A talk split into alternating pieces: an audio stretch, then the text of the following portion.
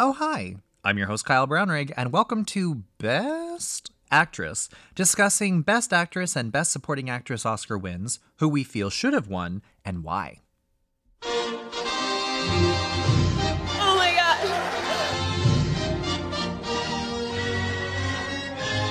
Thank you so much. In the category of Best Performance by an Actress in a Supporting Role, the nominees are Jennifer Connelly in A Beautiful Mind, Helen Mirren in Gosford Park, Maggie Smith in Gosford Park, Marisa Tomei in In the Bedroom, Kate Winslet in Iris. And the Oscar goes to Jennifer Connelly, A Beautiful Mind. Hello and welcome to another episode of Best Actress. Today I am joined by uh, a dear friend and coworker, Bryan Hatt. Bryan uh, has a Comedy Now special, and he has a comedy album out that went to number one on iTunes called Born This Weight. Bryan, uh, welcome. Uh, thank you for having me, Kyle. It's a pleasure to be with you. See, this is a very tricky podcast um, for me because I, you know, you and I working in the entertainment industry, it's very easy to get comedians on board with anything because they love to just, you know, talk shop and you know it's something to do. But the the thing that i find very difficult about organizing and booking this podcast is it has homework. Five movies and some of those movies are two and a half hours you know? So i i find it very difficult to find guests and uh, guests that i actually really want on the podcast so i'm very grateful that you made time to be part of this because i really wanted you on this podcast. Oh, it's it's my pleasure to do so, and uh, I'll have the audience uh, know that I chose a year where there was only four movies to watch uh, because I'm smarter than the average bear, Kyle. I do love that. So this year we are doing Jennifer Connelly, a 2002 win. The 2002 Oscars Best Picture was Beautiful Mind. Best Director was Ron Howard for Beautiful Mind. Best Actor went to Denzel Washington, which frankly I think it should have been Russell Crowe, but that's another story and another podcast. Uh, Best Actress was Halle Berry, first woman of color to win ever and the only. Uh, Best Supporting Actor Best Supporting Actor went to Jim Broadbent for Iris, and uh, let's just, I guess, talk a little bit before we get into this Oscar year and these performances. Um, so some of you that have listened to this podcast before, when we were talking about Halle Berry, we've already talked about um, Iris uh, and uh, in the bedroom. Um, so if you want, y'all can just like skip past because we've discussed these movies before, but this time we're discussing it in a supporting role. So if you're wondering why is he talking about this movie again, it's just before it was lead, this time it's supporting. Um, and the reason why I find this so interesting and the reason why I wanted to do it again is because uh uh Bryan, you had said that you wanted to do a podcast episode about Marisa Tomei. hmm Now, you are the I think sixth person to say this to me. Yes. I don't know what it is with Marisa Tomei. I do not know why everybody is obsessed with her. It's one of those like obsessions that I did not know about. But anytime that I ask people, I'm like, hey, let's talk about the Oscars. Who do you want to talk about? It's always first answer, Marisa Tomei. I have to ask, why always Marisa Tomei? Like, why why the love? Uh, well, I mean, as, uh, first of all, as a, a hetero man, uh, she is one of the best-looking women um, uh, that I can uh, name uh, quickly. Sure. but also, um, and perhaps this is slightly before your day. I have a few years on you, but uh, she is widely known as the greatest underdog to ever win in her category, uh, to the point where she was nominated. Um, people were flabbergasted. I Yeah. mean, this is sort of, I mean, not long before, but uh, before comedies were even sort of recognized as some sort of artistic accomplishment as far as the academy was concerned Right. uh, which being a comedian has always rubbed me the wrong way. Um, and then when she won, on top of that, uh, it just blew people's minds. They just thought, "How is this happening? Look at all these serious, dramatic actors over here." And then, w- did we just give an Oscar to a fucking female lead in a Joe Pesci comedy? Uh, yes, you did, and Yeah. it was well deserved. And anyone who says otherwise is a foolish person. Well, we did. Um, I think uh, Marisa Tomei was my second episode, and I had get, uh, the guest on was uh, Ariane Tong, and we went through all of the the um, you know there was like Miranda Richardson Mhm. and uh, uh, oh what's what's her name um, oh she won for uh, I can't even remember Van- Vanessa Redgrave. Mhm. Uh, there were a lot of like old like thespian Shakespearean actors, and uh, you know, then Marisa Tomei, the dark horse, kind of comes in and, and wins. I watched all those movies. Okay, Marisa Tomei deserved to win. I'm sorry, but she because I feel like the people that said that they were shocked that she won, I feel like they didn't even see the other movies because there was a long history with the Oscars where a lot of the voters didn't even watch a lot of the female categories, especially the supporting, which is so insulting. Yes, of course. It's that sort of antiquated uh, thinking that uh, made it so difficult for comedies to get any sort of respect at all. Uh, and I was just making this point to somebody else here, um, and why comedies need to be acknowledged more is because it's it's just simply harder to be funny than it is to be dramatic. Like two year old children can be dramatic. I am dramatic if my Right. order at Starbucks doesn't come fast enough. Do you know what I mean? Like we're dramatic all the time without ever even having to think about it. Uh, now take all that and think how many people do you know that can be funny spontaneously, or even worse yet, with written material that's not even their own. You know I mean? Like there, like the rom com, um, which I guess this would qualify as, is actually one of the most difficult things to navigate as an actor Mhm. because rare is it that an actor has the ability to do both uh, Yeah. adeptly. I completely agree. It's it's such an under uh, stated form of art, and it's just not appreciated. Although this year was definitely not a comedy year. this No, year no, no. was a real fucking downer. Yeah, I really Um, should have looked it up because, as I said before, I was like, "Oh, four movies instead of five, great." You know what I mean? and, And then they were I all- looked at the synopsis because I had only seen A Beautiful Mind. Yeah. And then when I saw the Um, synopsis, I, I was definitely in for a surprise. Although Gosford Park was much more up lively than I thought it would be. Oh, I, I I have to agree. I mean, it's just because you know, i for our listeners in Toronto and Canada, like we've gone back into a lockdown, so it's it's it's maybe a bit triggering watching uh, a beautiful mind where a man is slowly descending into like Madness. madness, and you're just like, essentially, yeah. yeah, Hundred percent. You're like, okay, great. Um, but before we get into anything, I just have to say this for our listeners, just because I think that this is, you know, I I respect you so much as an artist and what you do, but I also the thing that I respect about you more than anything in this world is that you, at one point in your life, uh, knew Rachel McAdams. yes, yes. Uh, uh, I- we I tell everybody together. this. no. What's his name? It doesn't matter. He knew Rachel.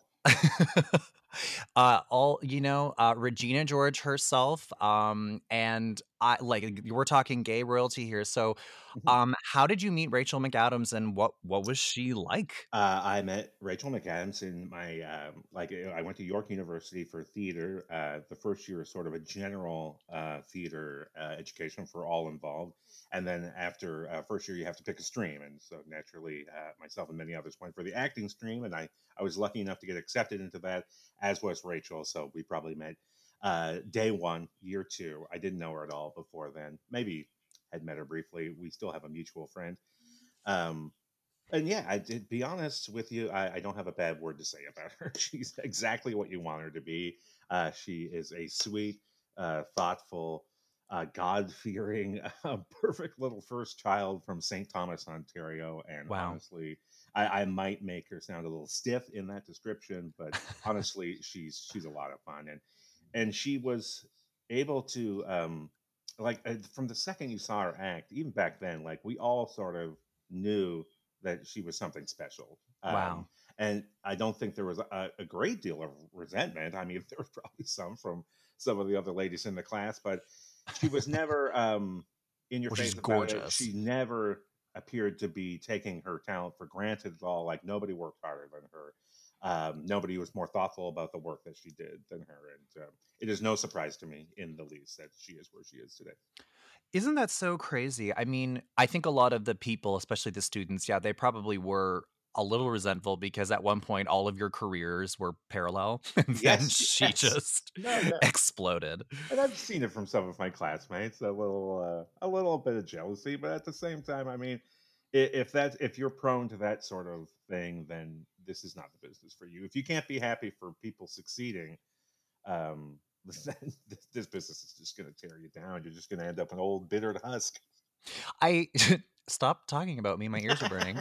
um, whenever, uh, whenever I, I think I can't remember what you answered to this question, but I asked you like, and I can't remember what your answer was, but I asked like, did she like know that she was going to be famous? Do you know what I mean? Like, did she have that kind of Uh, I don't way about think she, um, because she was, you know, a, a moderately religious person. Do you know what I mean? Uh, Right. probably because of that, someone superstitious. I don't think she probably ever let herself get that far ahead. Okay. I, I will say there was, I believe, a strong inner belief. Not that she ever really said it, but you could see it. Um, because she had already, like, even in the beginning, she had gained some attention. Like uh, David Rotenberg, for example, who is- a wonderful acting teacher here in Toronto, considered to be one of the best.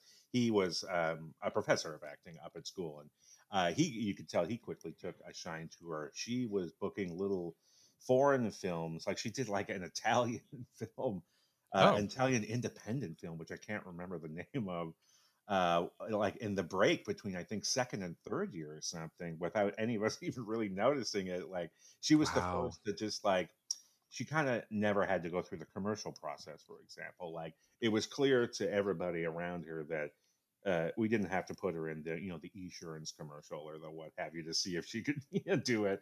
Uh, she was just you know there was a strong sense that she was going to fit in just fine there. And on top of that, she had a very good head on her shoulders because of that very quiet, um, wholesome upbringing that she Mhm. had. Like um, and, not to knock her co-star in uh, Mean Girls, but it didn't seem like um, all this newfound power and whatever fame and success and money was going to um, change her all that much. And honestly, it hasn't. You know, I think a lot of people look at fame and they think of it like, okay, like how do I get in? Like there's this secret formula. But really, I think the one thing that we really just have to truly accept um, about uh, actors and fame is some people are just so precocious and i like you're saying between you know summer of second year and third year she's already like booking movies and stuff Mhm. like that. It's literally like when somebody is really that talented and and a star it's undeniable and it just if you were going to be famous you'd already be famous or you'd be on your way. You know what i mean? And i think that um And i always th- you think about that like in music like billie eilish is like 16 years old. Yes, yes. Well, there's Like, a it's crazy. degree of luck involved in it too. yes I mean, I'm sure when um, she first kind of got to Hollywood, there was a litany of projects she could have put herself to, but she has had a fairly good track record of picking the right projects too. Like she took a chance on Mean Girls, and uh, it turned out to be possibly her greatest thing. Uh, she took a shot on a small little romantic novel, which is now considered like I call it classic as possibly the greatest romantic movie ever made. Uh, in the eyes And problematic, yes. yes, yes, yes. Oh yeah, some of it. I still can't get over the scene of uh, Ryan Gosling hanging off a Ferris wheel and how psychotic that is in actual. Oh my god. I know. It, it- but it's not it's not, you know, stalking if he's hot. No, and it's the 1940s. You want a side note on that one too? Um, that was one of her earlier successes, and uh, I one of my best friends, Benj, who also went to class with the two of us. Uh, we had a day off uh, around the time that movie was out, and we wanted to go see a movie. And you know, the the obligation to support our friends sort of overtook us. So we're like, you know what? Let's just go see The Notebook. Right? There's nothing really else that we really want to see. We'll just go check it out. And be a good friend to Rachel. And Sure. like idiots, we forgot to really look at the listing of the movie, and we walk in, and it's one of those movies for like uh, expectant mothers or Right. uh, mothers with young children. yeah, so there's literally uh, like one th- like it's mostly empty theater except for some very pregnant women, some women with their you know their toddlers running around, and two full grown fucking perverts in the back just being like, why did we choose today? And we felt so bad about walking. We couldn't walk out on her. You know, what I mean? we couldn't be like, I'm sorry, I'm uncomfortable, Rachel. I have to leave this fucking theater. So they probably sat- thought you were a lovely there. gay couple. yeah, I hope so. I hope. But that was yeah, I'll never forget that moment. It was hilariously awkward, but you know, I would just walk in if I saw that, I would just walk in and I would be pretending to hold my baby bump. like I would just I'm expecting me. yeah, Um okay, well listen, I could talk to you about Rachel McAdams for literally an hour, but next time, next time. let's let's talk about some of these movies. So, um, let's jump right into Marisa Tomei in the bedroom since we were literally just talking about Marisa Tomei. So, um, again, another downer of a movie. This was um a movie that we've talked about before in this podcast. Um, there's not really much more that I can really add to it, unless I've been previously said. I will just say that um, it does remind me of the Manchester by the Sea.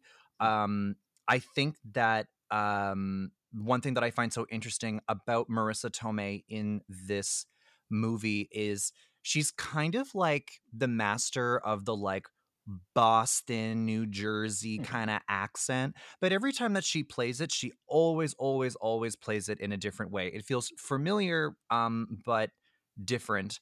I think that you know, um, Marisa Tomei getting slapped across the face by Sissy Spacek is Mhm. probably my favorite scene yes, yes. also, side note, I just thought, Sissy Spacek, you're so fucking angry. Go full Carrie on the guy who murdered your son. You know Yeah. what I'm saying? Like, you have the power. Um, unleash it. And uh, what did you think? Okay, so what did you think about this movie, and what did you think about Marisa Tomei? Uh, the movie I, I enjoyed quite a bit uh, right from the get go. There, what I like about it, it's um, it's it's a very simply made movie. I, I don't mean that as any sort of detriment, but from the the very beginning to the very end, it there's very little fluff there. Um, there's no sort of we're trying to. Um, you know, and not that there would be, but no fancy CGI or, or, or Mhm. um, sort of camera tricks or anything like just good quality acting uh, very um, uh, nothing overhanded, nothing too heavy-handed as far as symbolism or anything like that. It literally just takes you on the journey of all these characters, um, which is what I particularly liked about it.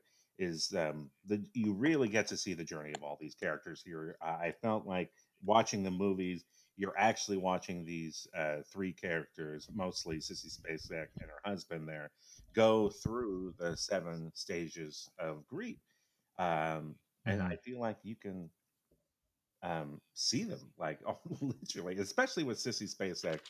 Um, Yeah. uh, with Marisa Tomei's performance in particular, uh, I liked it very much, but I feel like her part in this movie is more a vehicle um, uh, rather than um, like she's not really what the piece centers around. You know, what I mean, it's not really about her. Mhm. This movie, uh, but you have to love her to love the son to make that tragedy in the beginning of the movie seem that much more uh, affect you that much more deeply. Do you know what I mean? Because we don't have a lot of time. We don't get to see uh, much of this romance blossom. We kind of start.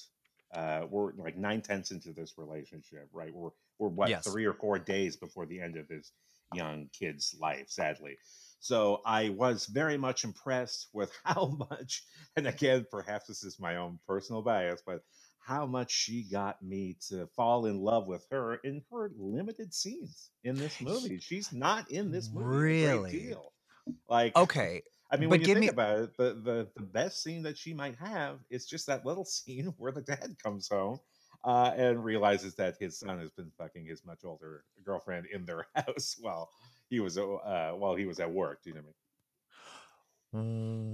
I am shocked? Yeah. that you like by that because um like what do you mean specifically like whenever they come out of the bath the the bedroom and they're up and you just sort of see them and Yeah, it's when he- clear what they've been doing yes, yes, that it's uh, and again, this is why I love this movie. There's very few lines in that whole scene. Do you know what I mean? It's it's awkward It, yeah They just yeah, they awkward, and- and you don't have to say anything. do You know, I mean, you could literally watch that scene play out where the dad's sort of disappointed at first because his kid is supposed to be somewhere else, supposed to be thinking about his future, but he loves him so much that when he puts two and two together, and there's just sort of pregnant pause there where you can see Marisa and the young boy.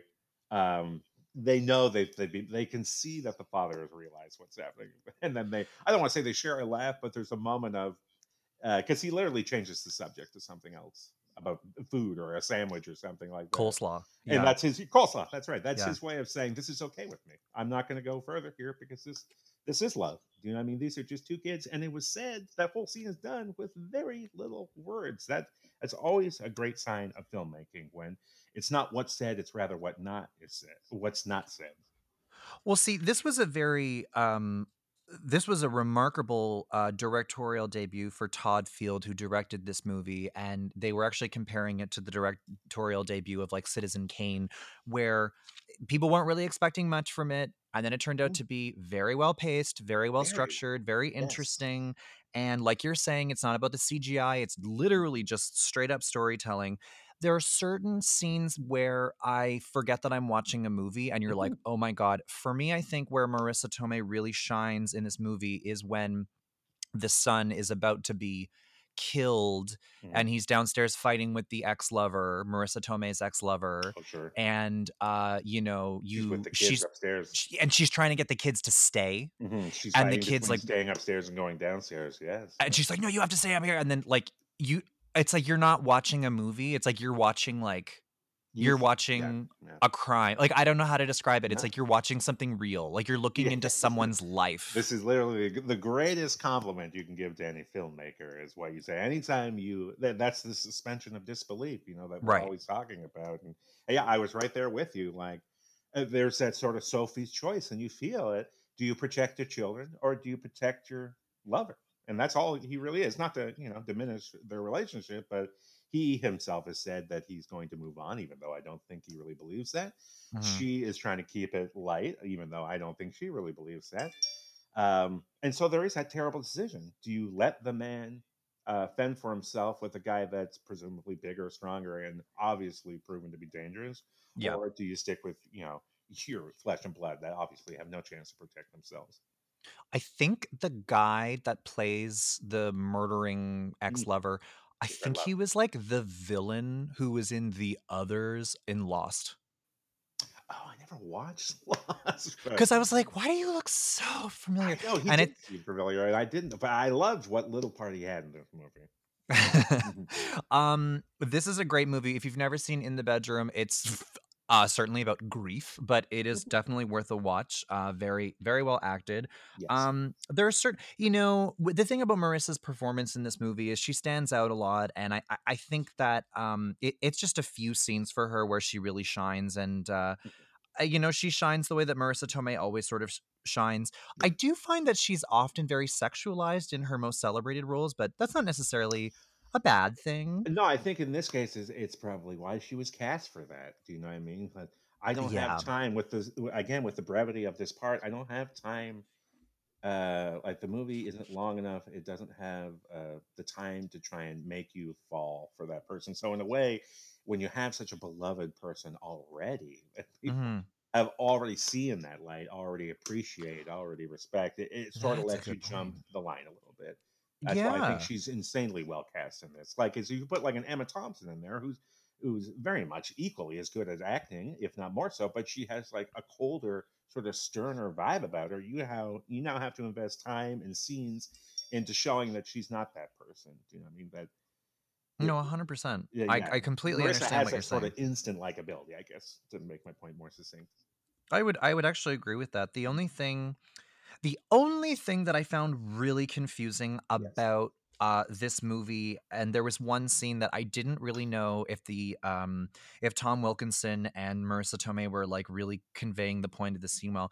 Do you remember when he goes to the convenience store and he's like asking how she is, and she's like working behind the counter, and Mhm. she's like, it almost seemed like he was like trying to start an affair with her. Honestly, I have not seen the movie before. I was curious about that myself. Um, if that's where the movie was going to. I mean, it is uh, titled "In the Bedroom" after all. Um, but then, um, sort of the jump points too. I love the beginning of the movie too, where he explains what "in the bedroom" means with the crab cage and stuff like that. It's it's it's a perfect sort of uh, analogy for the rest of the movie. Uh, that this poor um, you know, because he says you put too many lobsters in a cage and they get in a fight. One of them literally lost his arm, in this case, alive. Um, Right. yes, yeah, that's I think supposed to be along those same lines. Like he literally lied to his wife about leaving because he knows Sissy would uh, have a real big problem with um, him checking in on Marisa, even if it is for the most, you know, uh, you know, honest intentions that because in Sissy's eyes, she is the reason the kid is dead, not the guy who actually pulled the trigger, right? It's her that brought him into Mhm. the picture. So in the same way, Tom, Sissy, and her, even though they're all victims, survivors of this incident, there's too many lobsters in the cage, right? Someone has to go, which is sort of the um, the premise of the whole movie, right? It's almost kind of like a perfect movie. Like just Eh, the well, way it's yes. done. The, when you said about Todd Field there, I'm not surprised that was said because there is very little fault to find in this movie. It, it's again like perfectly placed, very well acted, very well written. Like all these movies, for that matter, what little criticism I have, they're all pretty damn good movies. This one especially. Well, uh, congrats, Marisa Tomei, on being on every single episode of my fucking podcast. yeah, you heard that. And this is this is the end so far of Marisa Tomei. Maybe she'll be nominated in the future. If if she is, I'll bring you right back and we'll talk Yeah. about Told Marisa Tomei. does. Yeah. Oh my god. That's it for Marisa. Okay, so let's talk about um, Kate Winslet in Iris. The Mm. first thing that I want to say about this movie is I think that this is what Still Alice should have been. I think that Iris is one of the most realistic portrayals of um, Alzheimer's disease. And the reason why I say that is because I personally don't have any experience with uh, an individual going through Alzheimer's, but I've actually had um, people previously on the podcast whose family members have had it and they actually just out of nowhere said hey have you seen the movie iris because you know it's the most realistic portrayal of somebody going through something like this i've ever seen in my life Mhm. even more so than still alice and i was like oh and then when i saw this movie i was like bawling my fucking eyes out It it's yeah. As somebody, uh, my mother's mother, uh, my maternal grandmother went through this, and I can tell you, um, it Oh. Uh, it didn't ring true with me in a lot of places. Uh, the only difference being, uh, she has her husband Jim Broadbent. It's sort of about them together. Uh, whereas my poor grandmother, you know, she had been widowed by that point, and unfortunately had to spend a lot of the same uh, had to go through it in a hospital. I guess is the problem. You know what I mean? Like it's uh, so I, I could I definitely related to that. Although hearing you talk about that, I can't think of any other movie about Alzheimer's other than maybe you know the end of uh, uh, no that doesn't not even right. That's a different disease. Uh, no, Well- yes, yeah. I uh, I was very impressed with the movie as well. Uh, well that's a huge downer thank you for that uh, no She's dead. You can talk about it. It's not too soon.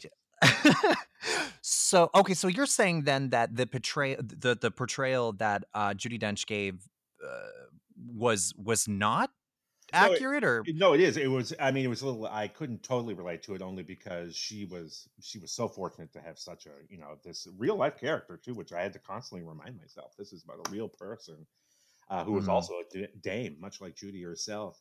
Uh, and, and it does a great job because it's mostly the moments I related to the most is there was there were moments when I was watching my own grandmother, which Judi portrayed so well, where you can see the moments where she comes out of this fog and um, Mm. she realizes that she doesn't know where she's been and that that's like imagine it's like driving home if you if this ever happened to you when you're driving home tired and you come to that realization suddenly as you're driving that you don't remember making the last three turns.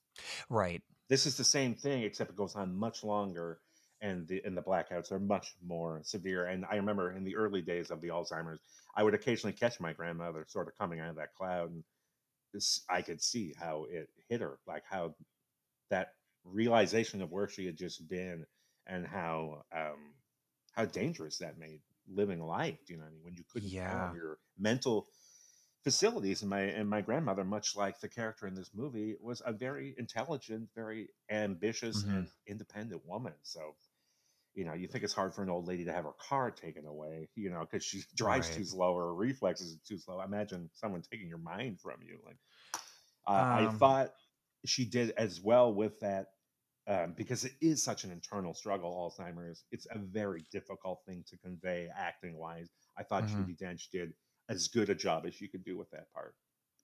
You know i think that this might be thank you for sharing that by the way. That No was problem. that was very personal. Thank you. I appreciate that. Um uh, but talking about um kate winslet specifically in this movie for a supporting role i'm going to preface okay feel like there's going to be a lot of gay gasps when i say this but but okay yes first of all i think that we can all agree that Kate Winslet is an amazing actor. She has clearly demonstrated that she's extremely talented. She has extreme range. After Titanic, she got really good at doing accents. Mhm. And uh I just feel that again, the acting in this movie from Kate Winslet is great. I feel like she was miscast. And the reason why I say that is because uh part of the reason why is because I feel like she's a little too beautiful for the role. Mhm. Like I don't believe that she's just going to suddenly morph into Judi Dench. oh, yeah, yeah, yeah. They Um, didn't show that very well.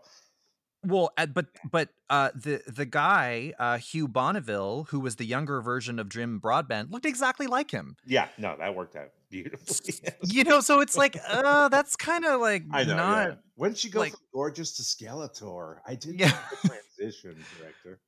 Like they just, I'm just saying they did Judi Dench a little dirty on that one. That was kind of mean. Also, yeah, yeah. Or did they do Kate Winslet dirty? I have Yeah. no exactly. I don't know, but you know, we've seen fr- this from Kate Winslet before, where she plays the younger version, like in Titanic and stuff like that. So maybe that's why they thought, oh, Kate Winslet would be perfect for this. You know, I just think that, um, you know, every single scene that Kate wasn't what that Kate Winslet was in, I feel like it was her version of the character. I don't know if I really believed that it was younger Judi Dench's character. Is that like sacrilegious to say? I don't I I, just didn't so. get the connection. No, yes, I would agree uh, almost entirely with that point. Is that uh, perhaps from a different angle, though? Like like you said, she is so uh, used to doing these kinds of roles. I think that this Right. this part may have been a little too in her wheelhouse, where it's um Was it lacked- technical, like too technical? uh, it's almost a little flat, if I can use the word. Like, like you said, I I wasn't making the connections between her and Judi Dench. Um, I, I didn't see the similarities there where I needed to see them. You know, I mean, I didn't see either one really picking up on the habits of the other, right? Mhm. Um, and like she hit all the right notes because I know she's intelligent and a great actress and she knows how to do that. Like, Mhm, she hit her mhm. post and there was some meaning to what she was saying but it, it lacked a little depth if i have to say like I, I saw a bit of an archetype and not Mhm. enough of a human being there it it almost i think that when we're talking about with titanic for example it's just sort of like rose like old rose is Mhm. so old at that point Yeah. that it's like yeah like you're a 100 years old so you're like a totally different person and in at the beginning and in, and and kate winslet is supposed to be like a 17 year old so Yeah. i can believe that they are the same person even though they can be completely different yeah in this in the case of iris other than that hideous wig there was nothing that they really had in common that really it just sort of seemed like two fantastic performances that had nothing to do with each other it was like in my opinion 2. i was watching two different people you know I mean? Like- yeah like robert de niro are you talking about Uh, I mean, like it's sort of like um, instead of old Robert De Niro and uh, young, uh, or sorry, Brando. old Marlon Brando and young Marlon Brando, it was like I was watching uh, Al Pacino versus Brando. Do you mean like right same movie, different characters? Uh, Oh. where I wanted to see Robert De Niro playing the young Marlon, I didn't get that at all. Like they, like you said, there was no thread between the two of them that uh, I thought kind of um, thread the movie up because there's so many other parts of this movie that work so well. Like Jim Mhm. Broadbent as as the husband was insanely good. Like his performance oh i know is by far the best of that year. Like uh, the Yeah. point you want to talk about like spacing out and forgetting you're watching a movie. Uh, totally. Wait, lost in that guy. wait but wait can i guess what scene you're talking about oh sure. yeah. Okay, are you talking about the scene where Judi Dench is freaking out and she suddenly doesn't know where she is, and then she thinks that Jim Broadbent is like trying to hurt her, so she's running around the house freaking out, and then he gets mad at her because he's like, "I'm trying to help you," and then he runs away. Yes, that was that's sort of the culmination of his performance. Yes, that was the one in particular. But you could see the progression there, which I guess is sort of what we're talking about with Kate Winslet. I didn't see her character like uh, uh, storytelling is all about a character's journey from A to Z, right? Mm-hmm. um, I didn't see that between Kate Winslet and Judi Dench. Like there seems to be a gap in the middle there. But for every scene, from the beginning of the movie to the end, the young Jim Broadbent character and his older self, they seem one and the same. Two like a hand Mhm. in glove, totally Together. I agree.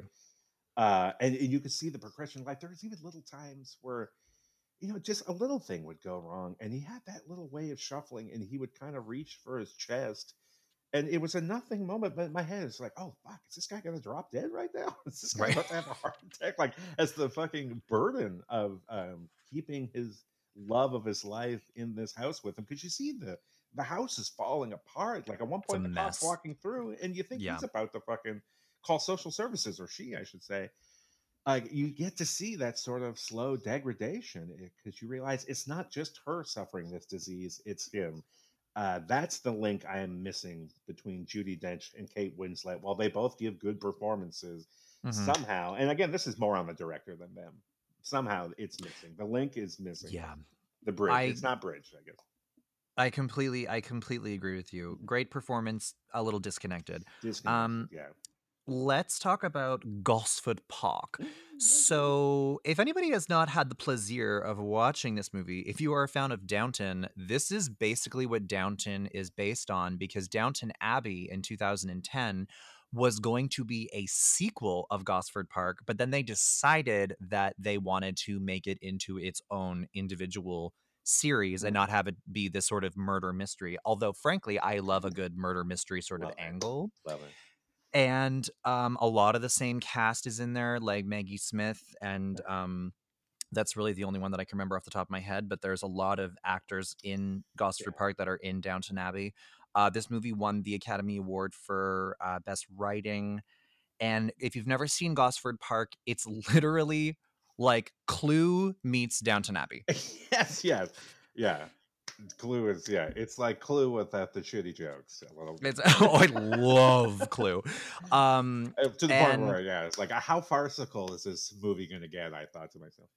Oh no, hundred percent. Madeline Kahn as Mrs. White. I just love it. Okay. Mhm. Uh now with Gosford Park, so we have a double nominee. It's Helen Mirren and Maggie Smith. Mhm. But right out the gate, between the two nominees, Maggie Smith was for sure just nominated because she was just Maggie Smithing the fuck out of this role. Yes, yeah. I mean, and they were like yeah. brilliant. just do it, Maggie. She came dressed like that too. Like they no Yeah. costume change. Those are- Those are everyday clothes.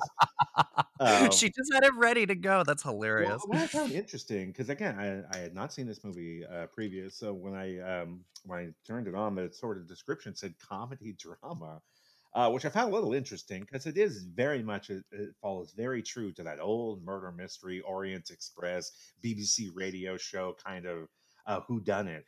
Um, but Mhm. it's I wouldn't I don't know if I would go so far as to call it comedy, uh, but that's particularly why I like Maggie Smith in this movie because if it Oh is a comedy, she is the the she is your she's comedian. comedian. Yeah, she's the She's fucking she- hilarious. she's awesome in this. She's the only thing that sort of um, reminds me because I, I I wonder if that was a choice by the director just because it, it would be very easy to slip into Clue, into you know this very good, thoughtful, well well directed, like well cast, well like the sets and the everything and the makeup and the costume, just everything so brilliant. You really, I mean, they shot this one twenty, it would not Mhm. even probably nineteen ninety nine, and it comes out three years later or something, and it, it looks totally authentic. That's why I loved about it. But yeah, as far as I can tell, unless I missed a couple of British jokes that went over my head, right. Maggie Smith is the only funny, Funny part. about this. Really, yeah,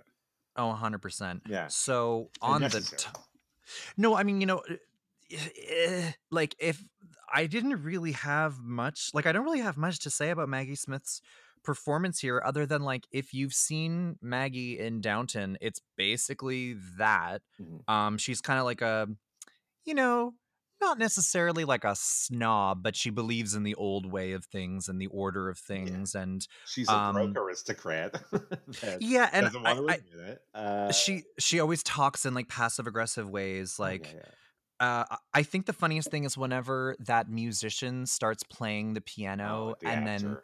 Yeah. she tells everybody to stop clapping. She's like, "Oh no, no, no! Here, start all over again. Don't, don't, don't, don't." yeah, and with no real impetus, like just constantly annoyed at the fact. I guess perhaps that he's somehow taking attention away from her, but or she just loves the bitch. I I can't tell which, but that's Yeah. why I love the character so much. Um, I think she just kind of had like little funny moments, you know, like when Mhm. she's ru- uh, laughing at Ryan Phillippe having coffee spilled on his crotch. Oh yeah. And Oh. casting him as the bad actor. Uh. I love that choice and the fact that he accepted it knowing full well what he was doing. I was like, bravo to you, Ryan Phillippe or Felipe or whatever the fuck your name is. it was good. Yeah. He did a pretty good Scottish accent, I think. I'm not that familiar with well, the no, not Scottish really. That's accent. part of the problem, right?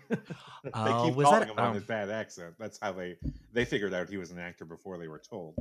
Oh, I couldn't I couldn't figure out that part because I don't Well, he I slips I- out of it a couple times. He accidentally answers in English.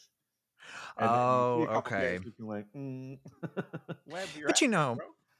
Yeah, but you know, Maggie Smith was just she was very fussy and she just like I don't know, like the, the I wouldn't really I, I think it's great that she got nominated for this because Mhm. again, she was just Maggie Smithing it up, but I don't really know if she had any big Academy Award moments. No, I can't. Yeah, like I mean, not to spoil the ending, but she is in such an ensemble piece here. There are so many good actors, even ones that don't have names. Like some of the guys just playing, um, you know, the other valets and uh, attendants.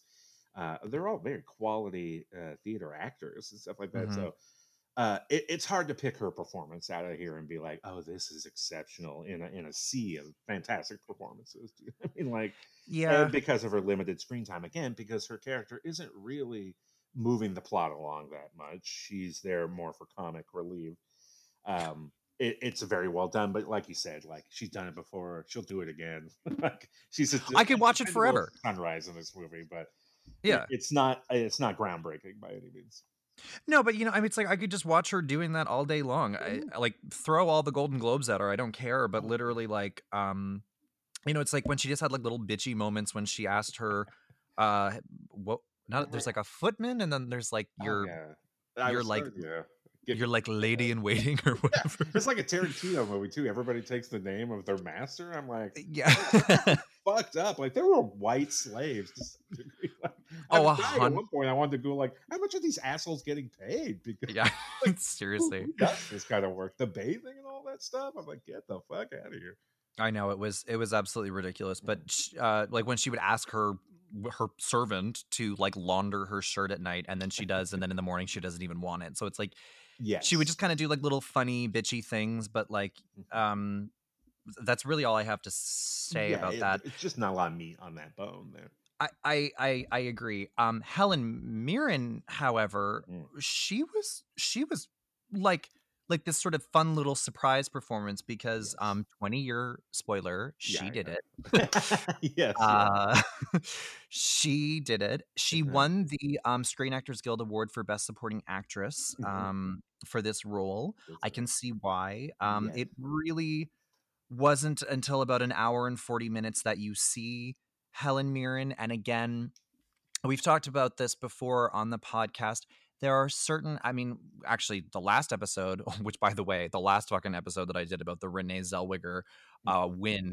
the fucking renee zellweger fan club the renaissance fucking came for me Are you serious? I got. Oh my god. And I want all of you little fuckers to know that I hate you and I literally I I hope that your house catches on fire. I don't care how mean that is. This is a comedy podcast. She won the Oscar. It's to be okay. Yeah, she's like- like still won. What the fuck? Ugh. People are like, "How dare you?" Oh my god. Ugh. cute. Um, I hope someday someone defends my acting with such zealot uh, passion. Well, That's I said crazy. I put this on Facebook, you know, that like the Renee Zellweger fan club was coming for blood. And somebody wrote, I don't know why, but that just makes so much sense that Renee Zellweger would have a fan club like that. And I'm Oh, like, yeah, yeah, yeah, it makes sense. The I don't know why it makes crew, man. sense. The Cold- well, fuck you up. Ugh. yeah, I Um, fucking hate that movie, okay? I fucking hate Cold Mountain. Let's get off of it. Back to Helen Mirren. Here's the difference between Helen Mirren and Maggie Smith's part in this movie. They both have about the same amount of screen time. They both have Yeah. about the same amount of responsibility for this film, but it's degree of difficulty here. Like where Maggie Mhm. Smith is just doing Maggie Smith. I mean, she's juggling two balls out there. Like this is this is easy for her. But the journey that uh, Helen Mirren's character goes on is so much different because she has this secret. That she has to hide from nearly the beginning of the movie. Right? She recognizes um, what's his name, Clive Owen. Clive Owen. For the second she sees you, My tell from the husband. She's Oh. ninety nine percent sure this is her kid, Mhm. uh, but she cannot tell the audience that. Right? So she here she has to act this thing where she has to a realize that this is my bastard son that I abandoned out of embarrassment, essentially. Mhm. Uh, I have to um, sort of uh, politely, uh, without too directly nudging, try and nudge him away from murdering a guy that I kind of love, and also my master, uh, Dumbledore. without spoiling the end of the movie, but at the same time giving the audience the right clues that she Yeah. is in fact like without you know kind of lying to the audience because uh, acting is like such a funny thing and acting um, and magic are the only two professions in the world where you can't get caught doing your job you know what i mean so right. uh, I that's love what that. makes this part so difficult is because she knows the end of this movie when she starts acting it so the Right. way she had me off base uh, like i didn't know what she had done until um, uh, uh, clive owen stabs the guy in the heart hmm um, Do you, do I had to literally backtrack in my head and think about all those little moments where I thought she had the hots for Clive Owen. and Right. rethink about what she was doing. I was like, oh my God, no, I, I you know, like so beautifully acted, but she was sort of walking this this fine line. of Uh, incest? yes, that I just naturally assumed was going one way, uh, but was actually going in the opposite direction. So then, who did you think when you were watching the movie? Like, uh, like who did you think did it before you saw the end? Oh well, I mean, um, like uh, the because there was uh, the, the whole thing was about he was stabbed and poisoned. Obviously, the stabbing uh, was, I think, clear um, in that he um, Was already dead. he was already dead. Yeah, you Yeah. saw the no blood thing was uh, a giveaway, and they sort of gave away the ending in the beginning too, uh, when that lovely Scottish girl that assists Maggie Smith is unpacking her suitcase to bring the jewels out or something, the night jewels. The Um, the scene very clearly shows a bottle of poison. So, like in that sort of old school, again, who done it way, they they sort of set up all the players and set up all the sort of you know it was uh you know the crowbar in the in the purple room by Mr. Gray or whatever. Oh wait, so I mi- I missed this then. So Oh, yeah, wait, yeah. because I thought Helen I thought Helen Mirren did it. Uh, well, yes, technically, that's the whole thing of the thing. Her son never got a chance to murder uh, the guy because she had actually done it earlier. Um, But who had the bottle of poison? Maggie Smith. no, it's sitting in the kitchen, um, which also happens to be the uh, where her sort of natural enemy resides. uh, The master's original cook slash handler. Remember, they have that sort of contentious relationship because two people Yeah. the same job. Yeah, they throw a hint there that there's going to be a poisoning. Yeah, and of course, you don't really think about it at the time, but remember, uh, he um, she tries to bring him some food when he's moping in the fucking study there, and he's like, "I don't want your fucking food. Give me a drink instead." And then he takes a sip, and he's clearly he's not liking whatever she just poured him. I that was a big flag for me uh, that something was in that class, but I didn't know why basically until the very end. Well, so yeah, basically, um, again, spoiler alert. Uh, Helen Mirren was just like pre-killing Dumbledore. Yes, the, yes. the murder victim is Dumbledore. By the way, the entire cast of Harry Potter is in this movie. Yes, Um, yes, yes. Because you can't murder someone that's already dead.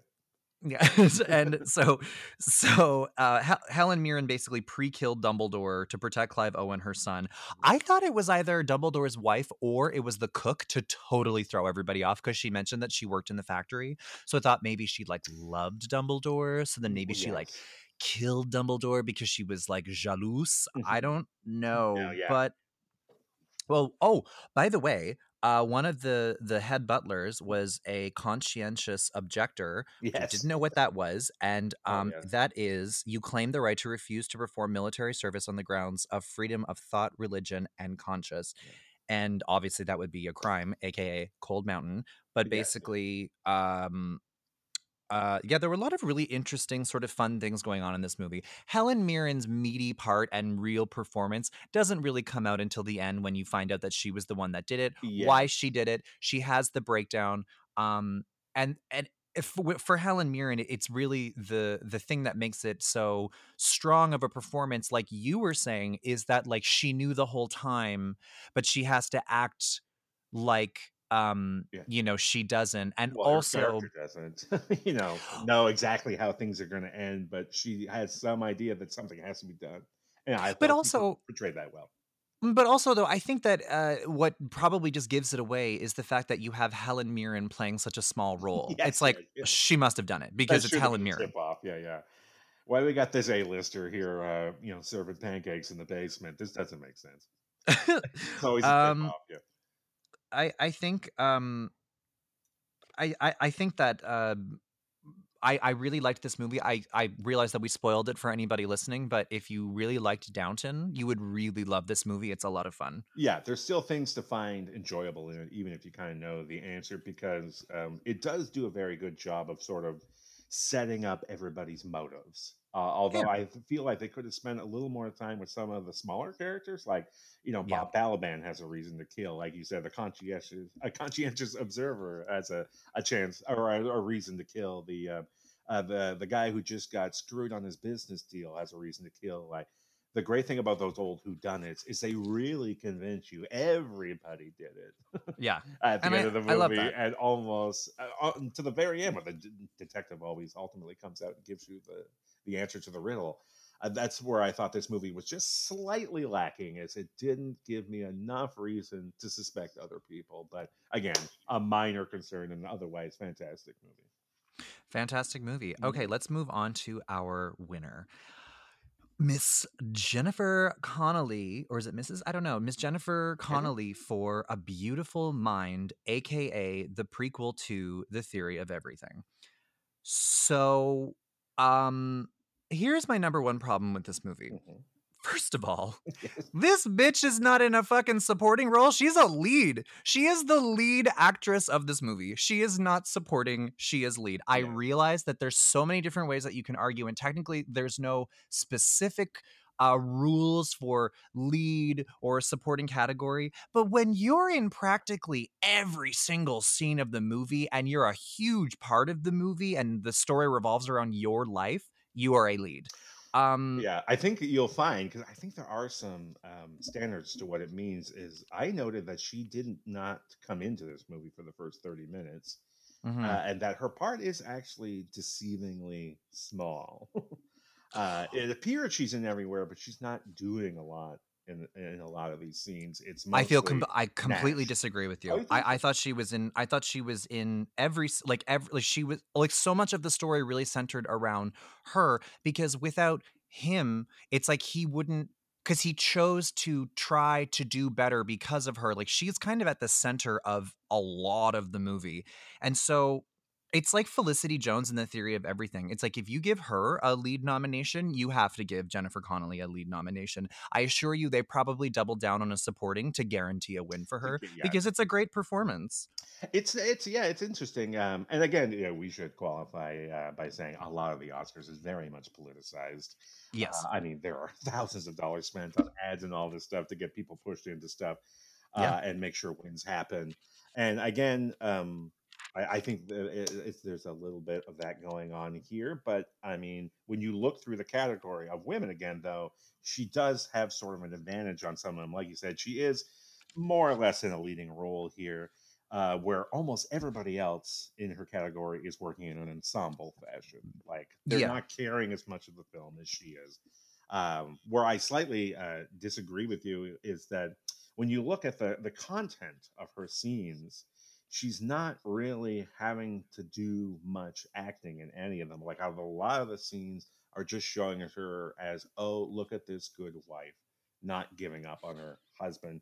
There are very few moments in the movie where she's actually compelled to to some actual extreme uh emotion to some you know to go very far left or right like most of the time she's just fucking wife of the century for putting up with this stuff which is uh, not much like honestly where where my problems sort of come with this movie like i think in a sense she does deserve the oscar for a um pretending like she's actually in love with russell crowe in this movie slash Steve Nash, whatever the fuck his name is.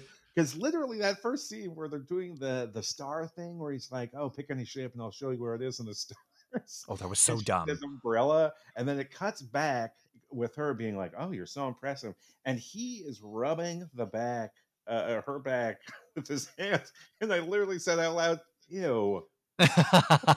Just like why? Also, the other reason she deserves an Oscar is because while uh, Russell Crowe ages very noticeably in this movie, she Mhm. remains amazingly stunning over the course of four years. like, I don't know if she sort of flyer about her fucking costume and her makeup and how much you're allowed to age this woman, but I was like, holy fuck, man.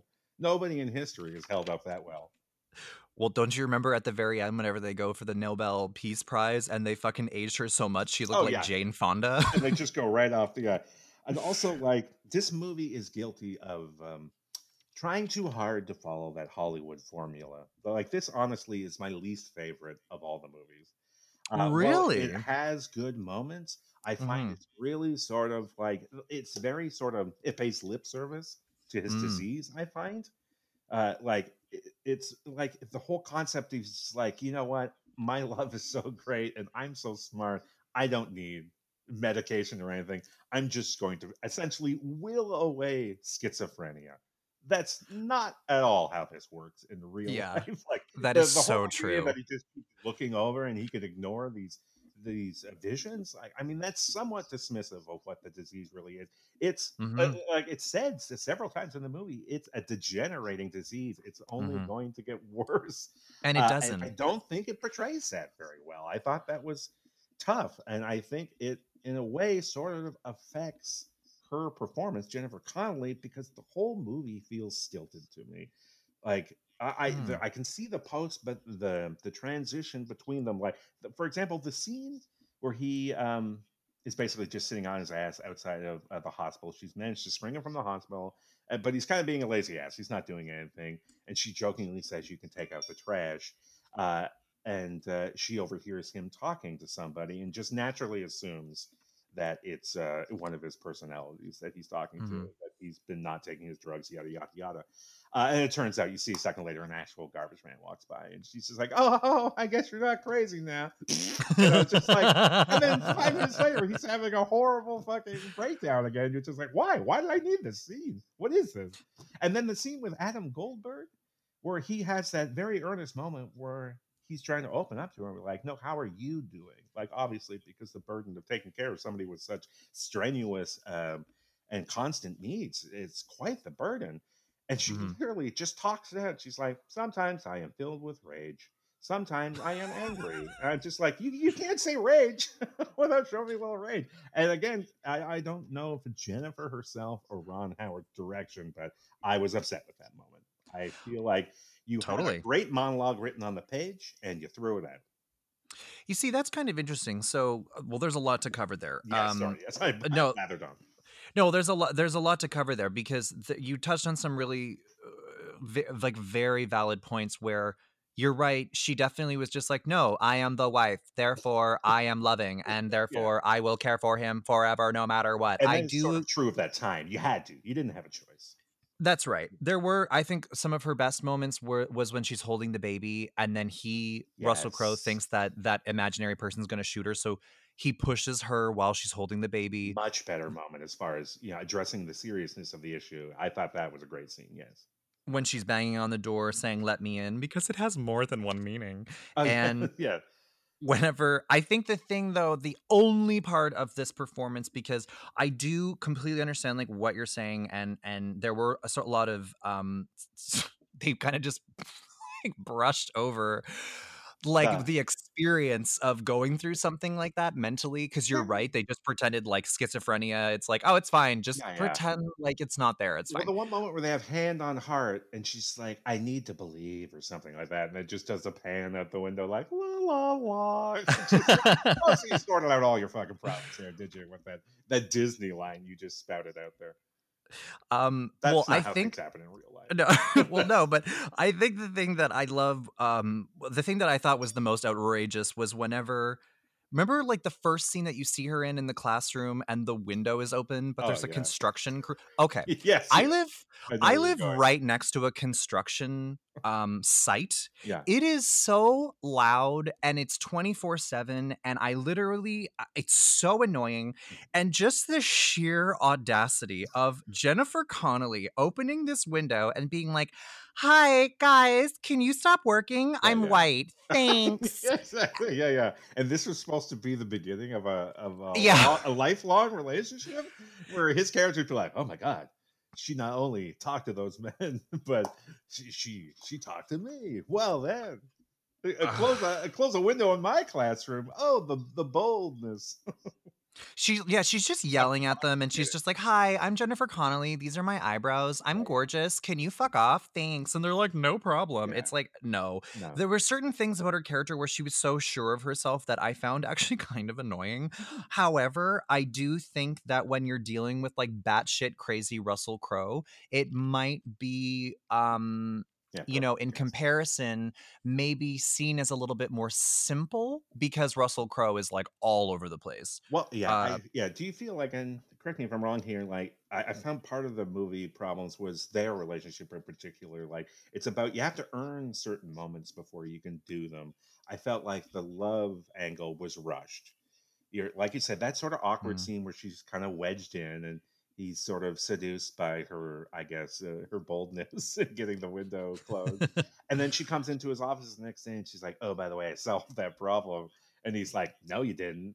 And then she's just like, Oh, you know, like, Oh, he had the nerve to tell me I'm wrong. This is love. Like, I didn't like, and then all of a sudden they're just in love. Like, there's no, yeah. there's no up and down. They're at the There's- party. Yeah, exactly. And she's in what is it? What is it? Night jewels? Oh my god, yes. Just the most stunning fucking thing you've ever seen in your life. Is yet to give real reason why she, she never at all really states why she wants to be with him in this movie. Like her intentions, I, I'm just not clear about. Uh, Hmm. And as far as not earning it, there's scene too where she wants to have sex with him and he rolls over and essentially reveals that he can't because of the drugs. It, I found it very odd that a her reaction, like as she jumps out of bed, was not in the movie. It was just him, and then she just goes into a bedroom, screams, and throws something at the mirror, and that's the end of it. Uh, just Well- like while that scene in a in a out of context was beautiful, like I really believe she was frustrated in that moment, but I didn't see the four steps that led to that. That's where I feel like this movie is problematic, and it it, it affects her performance a little bit. And plus, that's- uh, Russell Crowe is a little uneven in this movie. Like at one point, he's like a genius. He, he really does play that genius character well, and then he's like borderline autistic. And then at the end of the movie, he's just an old dude. Like, right. he's sort of all over in this movie. I, I again, he's it's kind of up and down. It's not a clear sort of arc what you're looking for. Where Hmm. Broadbent, again, to go back to him, the his character from the beginning and the end of the movie, I, I saw every fucking step right from the second he left his door to the second he got where he was going. Mhm. This is kind of, and granted, they're jumping decades and stuff, but it, it's a little out of sorts. This movie.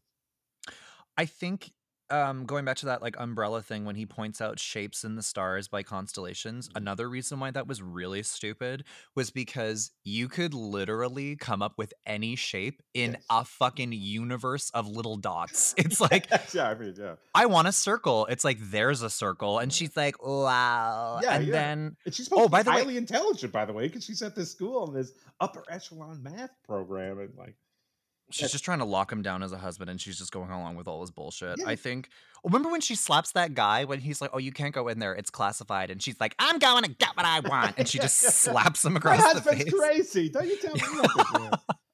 man." she's running around like cindy in scary movie Exactly. flailing limbs like It's ah the forties. I'm surprised he didn't just punch her back in the face. yeah seriously uh the girl that eats shit pie in the help was an extra in this movie and i spotted her when russell crowe is having that freak out at the university of harvard whenever he's like thinks that he's being chased by Mhm.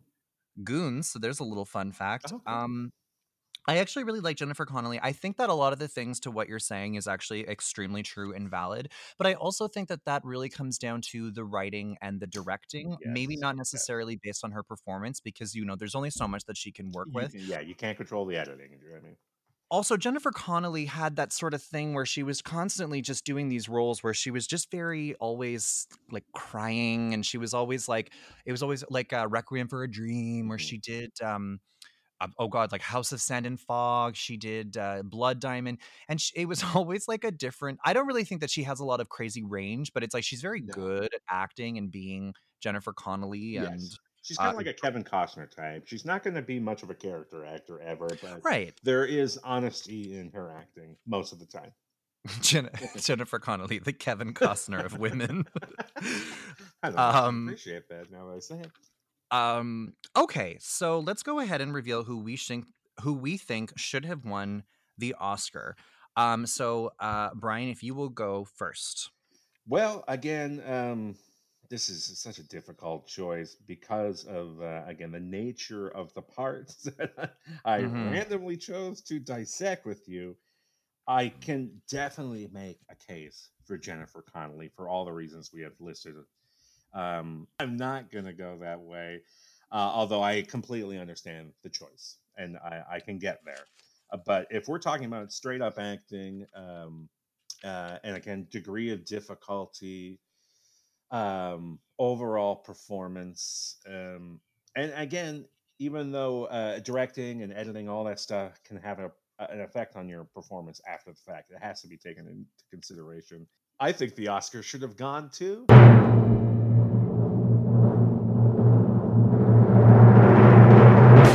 Helen Mirren. Mhm. Uh, maybe one of the toughest years ever, but I will give it to Helen Mirren for this. Um, even though Okay. she doesn't have a great deal of screen time, which I guess isn't that important in supporting role, but how much she does with how little she's given, Mhm. uh, I think is is top notch. I have to give it to her, and uh, and again, I can understand why they give it to Jennifer Connelly, Um. but I would have voted for Helen. I I completely I completely um I completely agree with that. Okay, great. So then I'm going to go ahead and uh, say who I think should have won. So, um, I think that the Oscar should have gone to.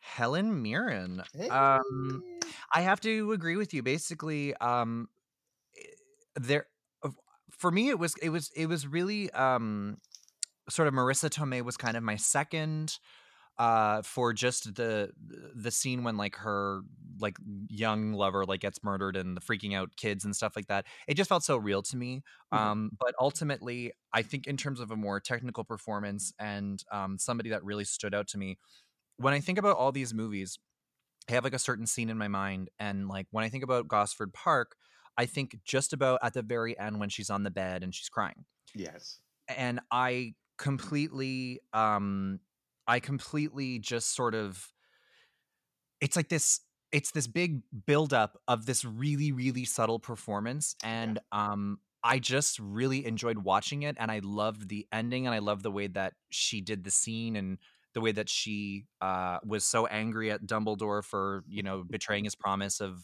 taking Clive Owen into his home, but instead he just dropped him off at an orphanage, and yeah, yeah. it was it was just a really really well acted scene, a really well acted performance, and I always love a good like who done it. So for me, it was it was Helen Mirren. I think that yeah, like you said, that's a that's a great choice. She really nailed it. That last scene too, uh, because and I was so uh, I don't want to say taken aback, but I was moved by the um, the person that does come to comfort her, where she has that outstanding scene uh, at the end of the movie. There is her natural enemy, and just the way, like you said, it's like Mhm. uh, someone shook a, a a bottle of champagne and just popped the cork. Do you know what I mean? Like yeah, that's what I saw. You you can't fake that. I I felt real frustration there bubbling over. Like it, it takes a great deal for uh, any actor um, to get to that point to just do that on on action. That's Mhm. like that's it's a highly overrated skill. And I know a lot of people can just turn on the waterworks, but uh, actually Mhm. attach some sort of meaning and depth to that. And again, in in very limited screen time, it's a it's a masterful performance. She, you know, I would say if not for Meryl Streep, she would probably be known as the greatest actor of her generation. Um, or uh, Judi Dench. uh, yes, yes. I mean, I don't know enough of Judi Dench's um, background to be honest. I've only seen most of her commercial films, which I'm sure she would probably list leave off of her list of things to watch. But I mean, yeah, Oh, Judi sure. Dench is insanely dependable as well. Like this And whole list, this whole list of actresses, you know, even oh, they're all great. Connelly, uh, to say that she's the worst of this bunch is still a compliment. You know what I mean, like, Yeah, yeah, I mean, 100%. talking some top shelf fucking actors here, all every single one of them. So 100%. Um okay, well thank you so much uh Bryan for being a guest on the show. I do you have anything coming up? Obviously no, but it's it's it's polite to ask. Do you have anything coming up that you would like to plug or anything currently that you would like to plug? Well, seeing as the two shows I had booked for the rest of 2020 have been um, canceled, uh, and rightfully so, Mm, I would say mhm. just you know uh, check out my uh, my YouTube or my Instagram or my Twitter, and uh, I, I'm still working on videos and stuff, and I'd, I'd love people to have a look at that until I can get back and get into your little town with my comedy and my my hilariously uh, composed dick jokes. and what is your social media handle? Where can they find Uh, you? Instagram is Bryan with a Y underscore Hatt. Uh, Twitter is just Bryan Hatt, and uh, Facebook same thing. I got a fan page there too. You can check me out anywhere, and uh, I will finally build that website when I have something to advertise. So look out for that in 2021. All right, something to look forward to. All right, Bryan, thank you so much for being a guest on the show, and we will see all of you bitches next time. My pleasure, baby. Bye.